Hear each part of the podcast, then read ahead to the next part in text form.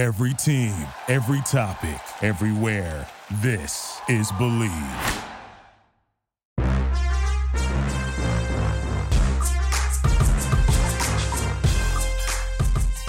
Welcome to Sports Time Machine here on the Believe Podcast Network, the number one podcast network for professionals. I'm Annika Garaikis, and each week we head down memory lane and I take you back in time and remember some of the greatest moments in sports history.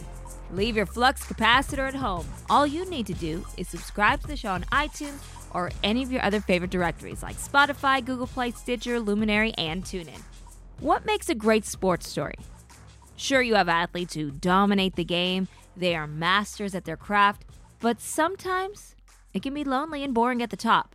A good sports story needs adversity, a great rivalry. Roger Federer versus Rafael Nadal at Wimbledon in 2008 has been called the greatest tennis match ever played. I'll talk about that final with someone who was in the stands and played the game at the highest level himself. Former tennis professional and analyst Brad Gilbert will join me in the show. He's also coached some of the biggest names in the sport and knows both these players really well. We'll discuss that match, the rivalry between Federer and Nadal, and also a unique story between him and Rafa that year that I guarantee you will not get from anybody else. But before we get into what was arguably the greatest tennis game of all time, let's set up the scene. Starting in 1877, Wimbledon is the oldest tennis tournament in the world and one of the four of the Grand Slams, with the others being the Australian Open, the French Open, and the US Open. It is commonly regarded as the most prestigious of the tournaments and is the only one of the four that is still played on grass. There is careful consideration taken when it comes to the courts. Each blade of grass is cut precisely. And someone who has been known as a cut above the rest on grass is Roger Federer. Federer is considered by many as one of the greatest tennis players of all time.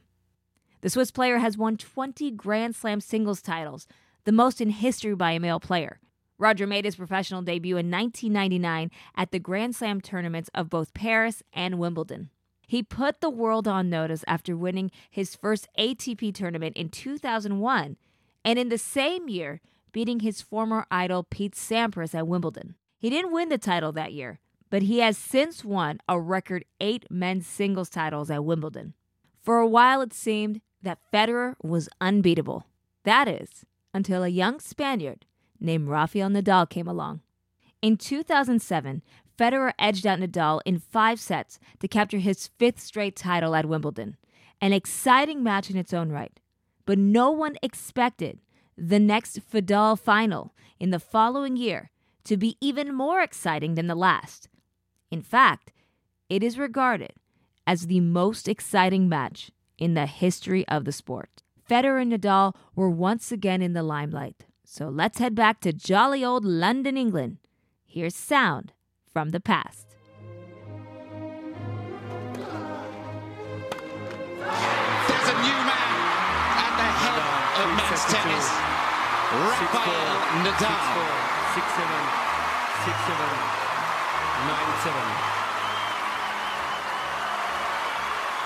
6-7, 6-7, 9-7. Federer's magnificent run ends. Nadal is the top man. Memories of Pat Cash in 1987. Straight to dad and mum. And uncle. Only they know all the work that it has taken to achieve this excellence. Spanish dignitaries receiving a sweaty handshake from the champion, and why not? No need to feel sorry for Roger Federer. It's been a wonderful run. He played a fantastic match, and he may well be back. But this is Nadal's moment. And the fact that you beat Roger here on centre court in arguably one of the greatest finals we've ever seen, does that make this even more special? For sure. When Roger here, after 5 years, I lost the last 2 finals, close finals, but he's still the number one, he's still the best, he's still 5-time champions here, and right now I have one, so for me it's very, very, very important. And now, having shared this contest together, They now share the limelight, and rightly so. There's two champions there, no six in a row for Roger Federer, but the first French Open Wimbledon double since Bjorn Borg. Sound courtesy of NBC and the BBC. You know, after losing in 2007, Nadal started out fast, clinching the first two sets 6-4 each. Federer became frustrated with himself, but things began to look up for the Swiss star. Roger had won back-to-back tiebreaks in the third and fourth to set up what would be an epic fifth set. The match was temporarily paused at 5-4 because of a rain delay. Daylight was fading, but Nadal broke through and won during twilight. It was the second longest championship match in Wimbledon history at 4 hours and 48 minutes. And with two rain delays, the match stretched over 7 hours. A true test of wills. But now we turn back the clock again to when the Swiss maestro and the Spanish bull were at their best. Let's go back to July 2008. Roads? Where we're going, we don't need roads. Gotta get back in time.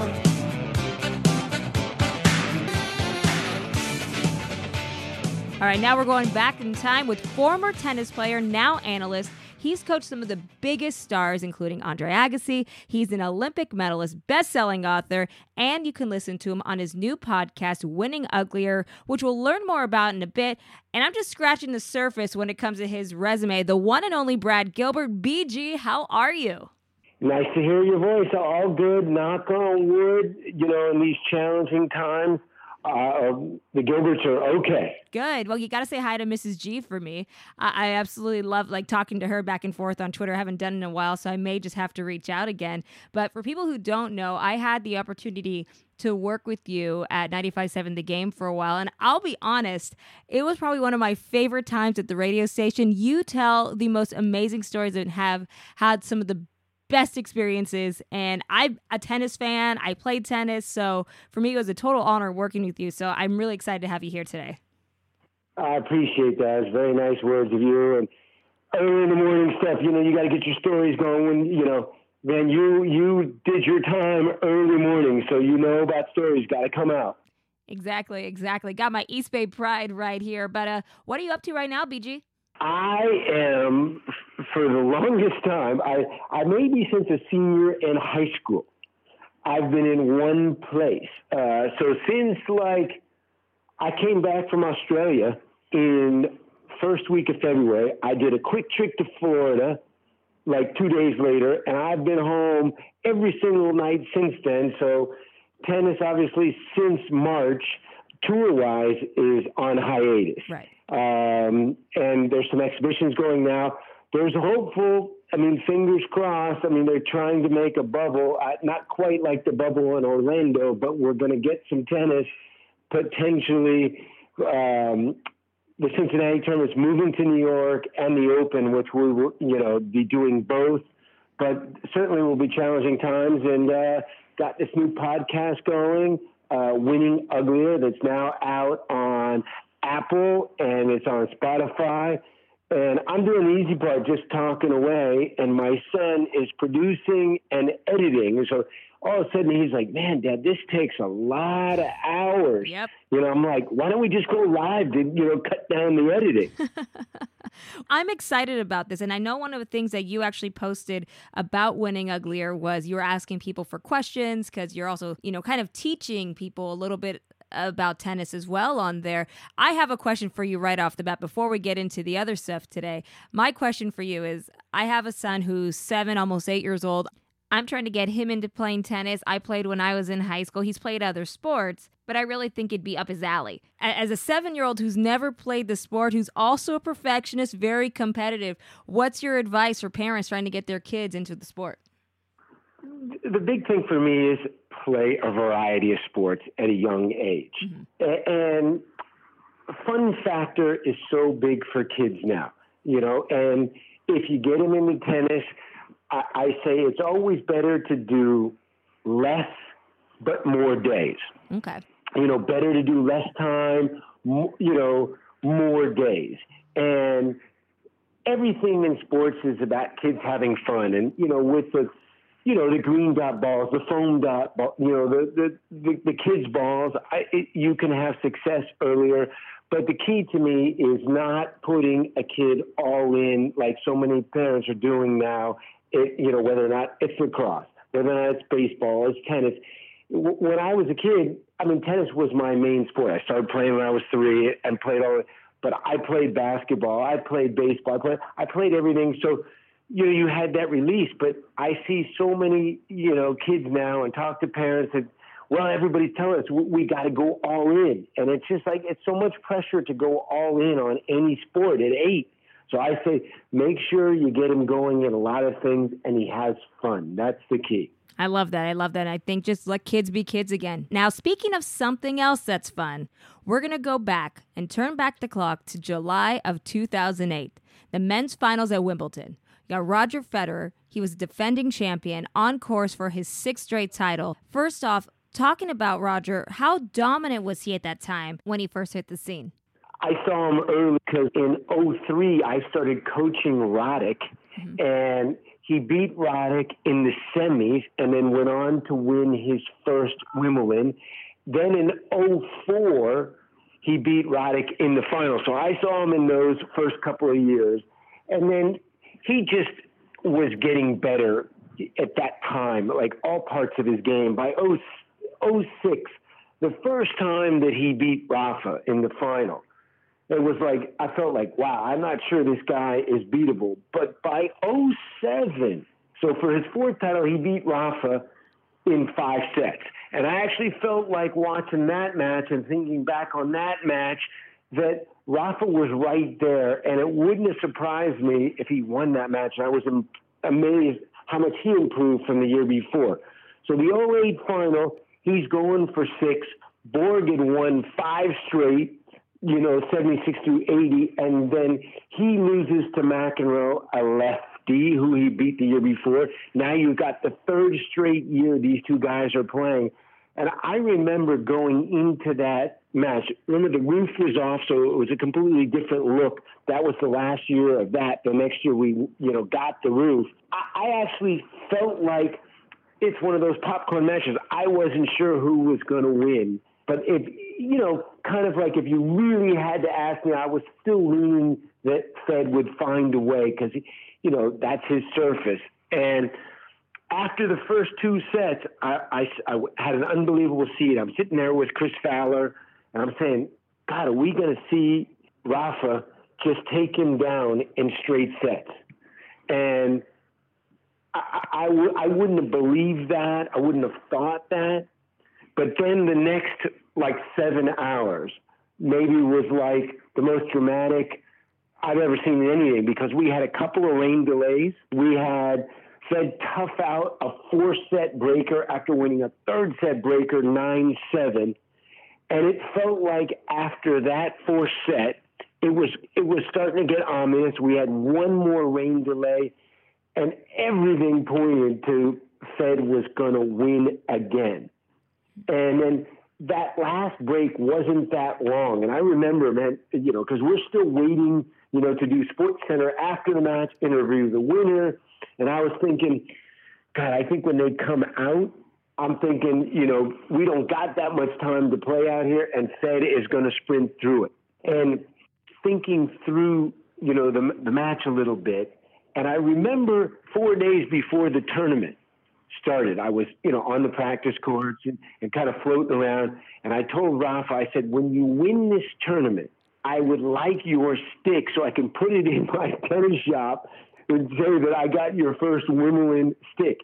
And oh, really? I kind of forgot about that. Like, I had asked him about that 4 days before the tournament because, you know, I've got a few sticks at my shop. And then, you know, I kind of forgot about it. And then all of a sudden in that 5th set, I kind of remember thinking, God, I remember asking him about that stick. It would have been nice if he would have won it. And then Chris Fowler hits me on the arm. He goes, no, he's going to tough this thing out. And it's 7-all in the 5th.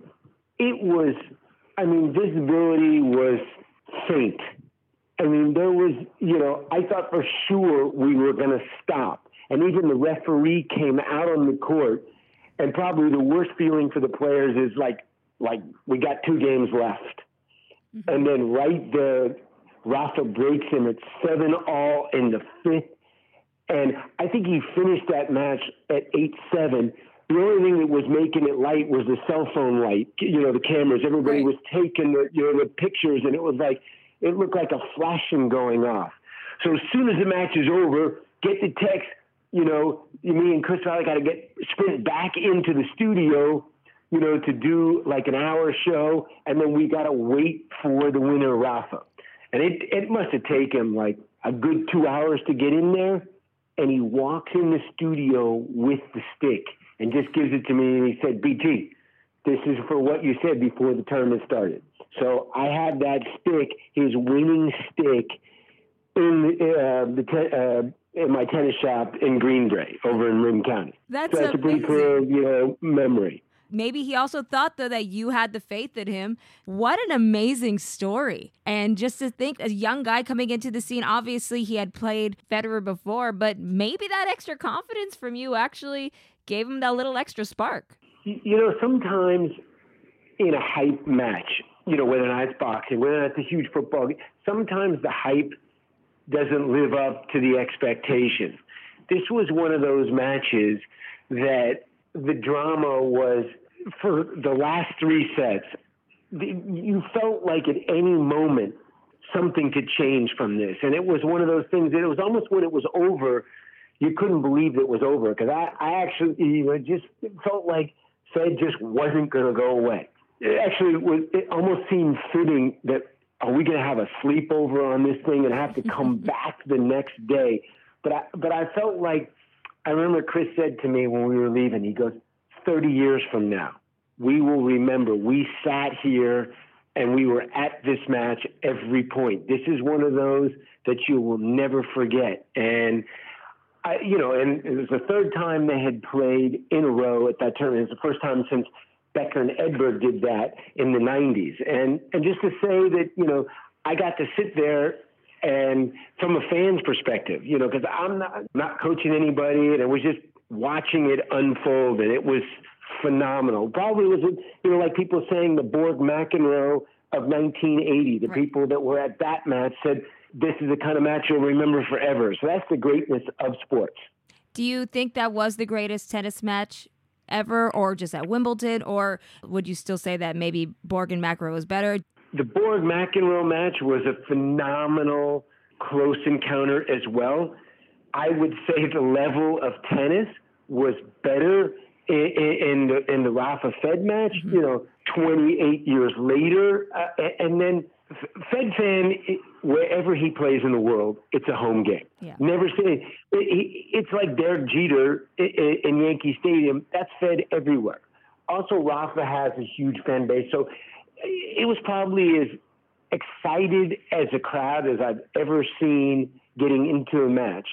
And then you never think in your lifetime you'd see more drama in a final. And then 11 years later, Fed is in the final last year. Mm-hmm. And he plays, a tiebreaker in the fifth. He's got match points and loses to Djokovic. And that crowd was probably 99.9% Fed. I've never seen a more pro-Fed crowd at Wimbledon. And that was incredible drama. So those three, Wimbledon finals, 50 years from now, people look up on the board and say, I was there. Those were all as dramatic. They had the players that you want somebody to win, maybe somebody you root for to lose, and then the level of tennis made it go to another level. Yeah, it seems like the names that you hear right now, you brought up Djokovic as well, but you have Federer and Rafa who... they go hand in hand right now. How did that day actually spark their rivalry, and what's their relationship been like since that day? Sports, the evolution now that so many players, it used to be when you turned 30 in a lot of sports, you were on the downside. And when you got 35, you were almost dead and buried. When I was a kid, I remember some older football players and baseball players, at 35, you were hobbled. And to see this trifecta rivalry, they brought out the best in each other, and I think they've pushed each other to just unprecedented heights. And I think that in doing that, they've surpassed just about everybody else below them, other than Murray and Stan, you know, winning some slams. And obviously that no one young has won one. We don't have anybody under 31 with a slam now on the men's side. So I don't think they're feeling sorry for anybody, but I think more than anything, it's the level that they've been able to push each other. And Roger still at almost 39, the way he's still playing. And I think it's because of that, you know what, he still feels like, hey, maybe Tom Brady's 42. Right. He's still doing his thing. We're still seeing many athletes. Serena's almost 39. She's still doing amazing things. So it's not unprecedented now in some other sports that you see in some Olympians now at older ages that we've never seen. So I think the technology and diet and all your, you know, and these teams that they develop, you know, to make them better, I think is push the envelope for athletes to do things at a much later age now. No, it makes complete sense. You're right, because the bodies have changed. We are taking more care of our bodies compared to the past. Now, just kind of looking at these two, though, another thing that's interesting is how many times they've played over the years. They've played, well, I think it was around 40 times that they faced each other. Nadal has been the king of clay. Federer has been one that's preferred grass. For people who aren't as into tennis and as knowledgeable at tennis, what's the big difference between playing on those surfaces? Well, the biggest difference now is there's not a massive difference. Like 30 years ago, so the grass massively changed from 2002 to 2003. And the grass used to be you dropped the ball and it landed around your ankle. And it used to be serve and volley and much quicker, much more difficult to have rallies. But they dramatically changed the surface, slowed it down. Guys can play from the back. And the clay used to be much more molasses slow, and they used to use heavier balls. They've actually quickened up the clay. So I do think that there's not the massive, you know, there obviously the ball still bounces much lower on grass. It's you know, the movement is more difficult. But it's not, certainly not like 30 years ago, the difference of it. Because I think now if you're really good, you're good on anything. And it used to be, in my day, you had grass court specialists, you had indoor specialists, you had clay specialists. So now there's not a lot of specialists, which is probably much healthier for the game. You know, you've been one of the top tennis players in the world. You've played in the Olympics. You've played alongside some of the greatest tennis players we've seen. So now looking at these two and, you know, adding any others in the mix, who do you think right now is the greatest tennis player? Can you say there's one greatest tennis player of all time? Well, since 2011, there's no doubt that Djokovic has been the dominant player. I mean, he's got an incredible head-to-head versus both of those two guys. And it's the most asked question ever. The Fed fans are so hardcore, it doesn't matter what anybody does, they'll think it's their guy. Same with the Rafa fans. Joker has a much smaller fan base, but potentially we're still 5 years away from knowing. I think there's a legitimate chance. Obviously, with this pandemic, we don't know how long we'll be interrupted by, but I would not be shocked if Djokovic got somewhere between 23 and 25 slams, and I would think that he has a great chance if we do get back to normal and playing, you know, like it was before. I think he has a really good chance to have the most, and potentially Fed might end up with the least of the three, but his fans will still say if he ended up with the least, he's the most dominant. But I do think at the end of the day, you know, we're still 5 years away from knowing. But if Joker does have head-to-head on both of them and the most Grand Slams, hard to argue with that. But at the moment, it's 2019-17. But, you know, that's like one of those things. Normally when you ask, everybody's retired, but they're all still active. So hopefully we'll get to watch it unfold. Yeah, hopefully we'll get to see them play sooner rather than later. But BG, what does the future of tennis look like to you? You know what? Like all of sports, everything is getting better. Everybody's getting more athletic, and everybody's pushing the envelope to get better. And sometimes it's great to kind of see the trends, where we're going, and kind of see what the next evolution is to becoming better. And sometimes you almost don't want to know.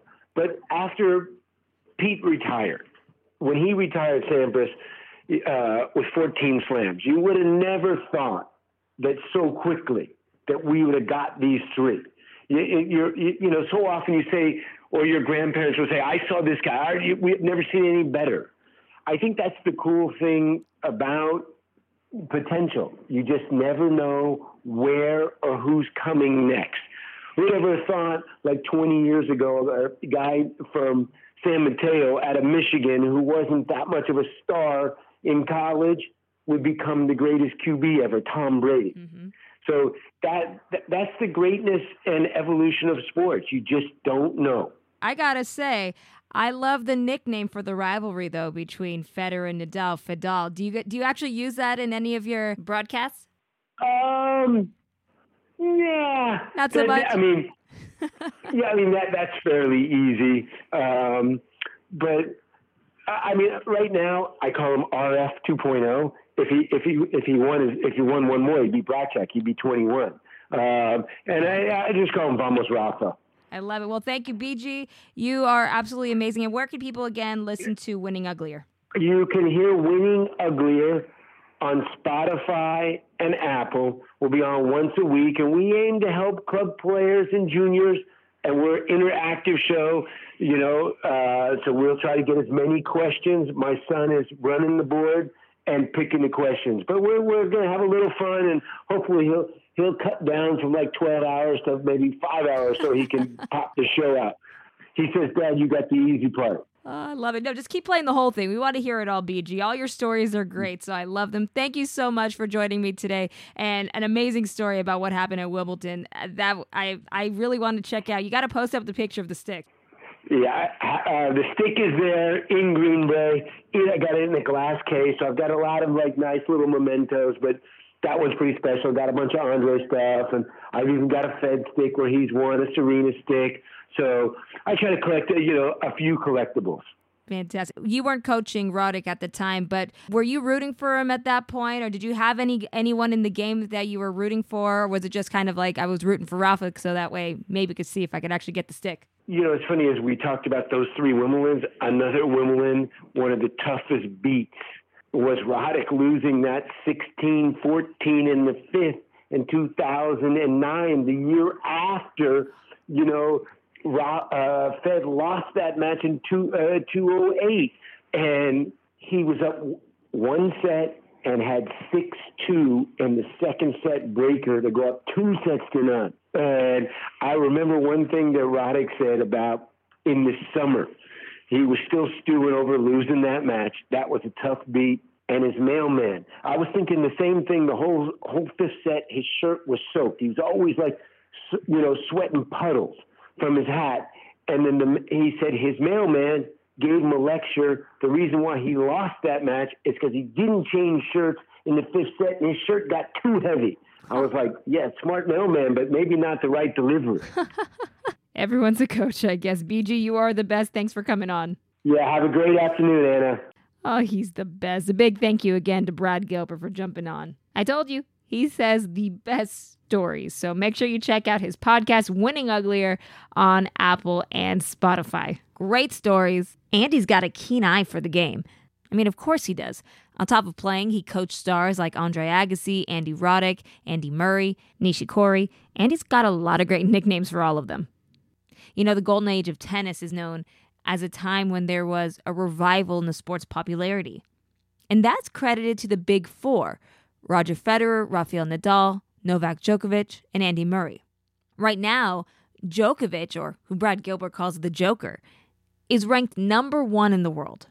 5 years younger than Federer, he's catching him on the Grand Slam front quickly. And Nadal just has one less major title than Federer at 19. They ranked first and second on men's all-time majors won. It's really interesting when you break down their rivalry. They've played each other 40 times, Rafa leading head-to-heads 24-16. And as the king of clay, he leads on clay courts 14-2. Federer leads on the hard court 11-9. 14 of those matches have been in Grand Slams. Nadal leads 6-0 at the French Open, 3-1 at the Australian Open, while Federer leads 3-1 at Wimbledon. And we know which game that one loss was on the grass. Interestingly enough, the two have never met at the US Open. But think about it. From 2006 to 2008, they played each other in every French Open and Wimbledon final. That is dominance, and that is a rivalry. Nadal became the first man since Bjorn Borg in 1980 to win Wimbledon and the French Open in the same year. This match in 2008 was the peak of their rivalry. It was the first time Nadal broke through against Federer on a surface that wasn't clay. It not only proved that Nadal could play on more than one court, he also stopped Federer from holding the record of most consecutive Wimbledon titles. The following year, Federer won his 6th title at Wimbledon. Imagine if he had beaten Nadal and won 7 in a row. How would his legacy have looked? Would it have changed Rafa's? Their feud is one of the most iconic rivalries in tennis. But where does it rank to you? And how does it rank in sports as a whole? So now, I'd like to hear from you. Where does their rivalry rank? And who is the greatest male tennis player in the game? Years from now, will we look back and say it was one of these two? Or will Djokovic prove to be the most well-rounded of the three? Let me know by reaching out on Twitter at Annika Garaikis, that's K-A-G-A-R-A-K-I-S, or by using the hashtag SportsTimeMachine. Another notch for Roger is that he's turning 39 next month. He just had knee surgery but plans to come back and play in 2021. Just imagine if some of the greats in the past had played as long as athletes now. Athletes are redefining the age barrier. Bjorn Borg left the game at just 26 years old, an 11-time Grand Slam winner. Then there's my fellow Greek, Pete Sampras. He had the most slams before Federer at 14. And he retired at 32 years old. That was considered old for the sport at the time. Longevity is another argument for Federer. But only time will tell who will be known as the greatest player of all time. But something that has never changed over the years are the traditions at Wimbledon. The championships has the strictest dress code of all major Grand Slam events. Players have to strictly wear white, no off-white or cream. And that code has only gotten more rigid over the years. But there's also a sweet tradition that many are familiar with. Spectators and players are offered strawberries and cream as a typical stand food. Nearly 9,000 servings are prepared per day, and they are only the highest quality strawberries from the county of Kent. The berries are picked the day before, arrive at Wimbledon at 5:30 in the morning, where they are inspected, and each hull is removed. Each year, 28,000 kilograms of strawberries and 7,000 liters of cream are eaten. That's more than 61,000 pounds of strawberries. 61,729 to be exact. Had to convert that. Well, I know what I'm in the mood for now. Hope you learned a little something new today. And thank you again for listening to Sports Time Machine. If you enjoyed the show, please subscribe and rate Sports Time Machine on iTunes. We're available on all your favorite directories, iTunes, Spotify, Google Play, Stitcher, Luminary, and TuneIn. You can also find the show at Believe.com and at Believe Podcasts. And don't forget to follow me on Twitter at Annika Garaikis and on Instagram at AnnaCags. If you're interested in advertising on the show, please contact Believe at Believe.com. Well, time flies when you're having fun. Thanks for heading down memory lane with me. I'm Annika Garaikis, and we'll talk soon.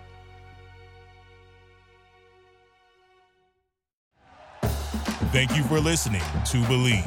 You can show support to your host by subscribing to the show and giving us a 5-star rating on your preferred platform.